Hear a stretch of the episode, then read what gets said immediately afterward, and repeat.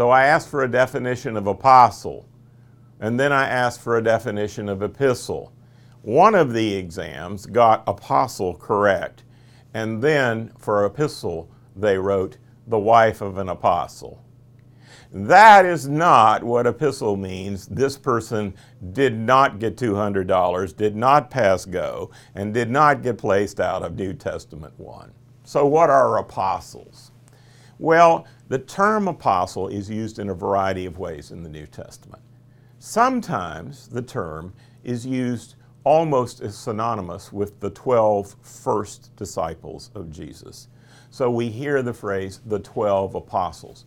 What the word apostle actually means is sent one or missionary. So, what we're talking about with the 12 is Jesus' first agents, his first sent ones, his first apostles.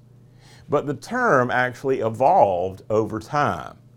In fact, by the time we get to the Christian era, what apostle seems to mean is somebody who has seen the risen Lord and been commissioned by him. So, Paul, for example, in, in, uh, in defending his apostolic st- status, says this in 1 Corinthians 9 Am I not an apostle? Haven't I seen the risen Lord? Just like James and Peter and a whole bunch of people before me. And of course, the implied answer to those rhetorical questions is yes. Paul says he's an apostle with a capital A.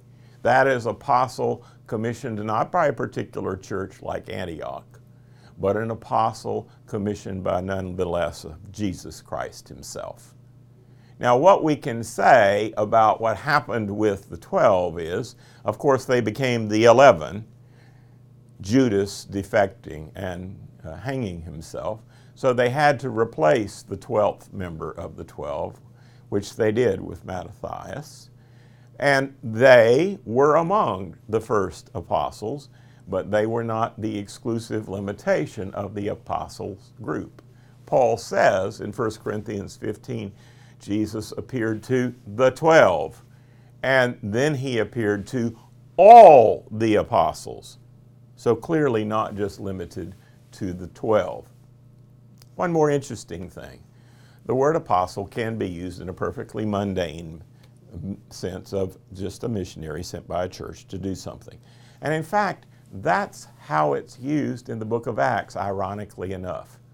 The only place Paul and Barnabas are called apostles in the book of Acts is in the first missionary journey when they were sent out from the church in Antioch as the apostles of that church.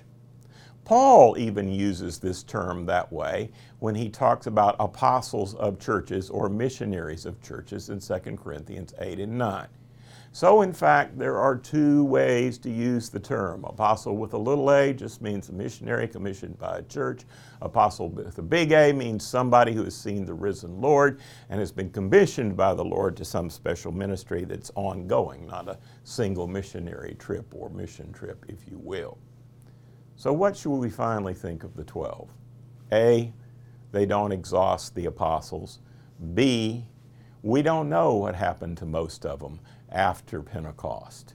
Presumably, they went out and shared the good news with Jews everywhere because that was the job of the original 12 to share the good news with the lost sheep of Israel. And presumably, they went out to the diaspora and do that, did that.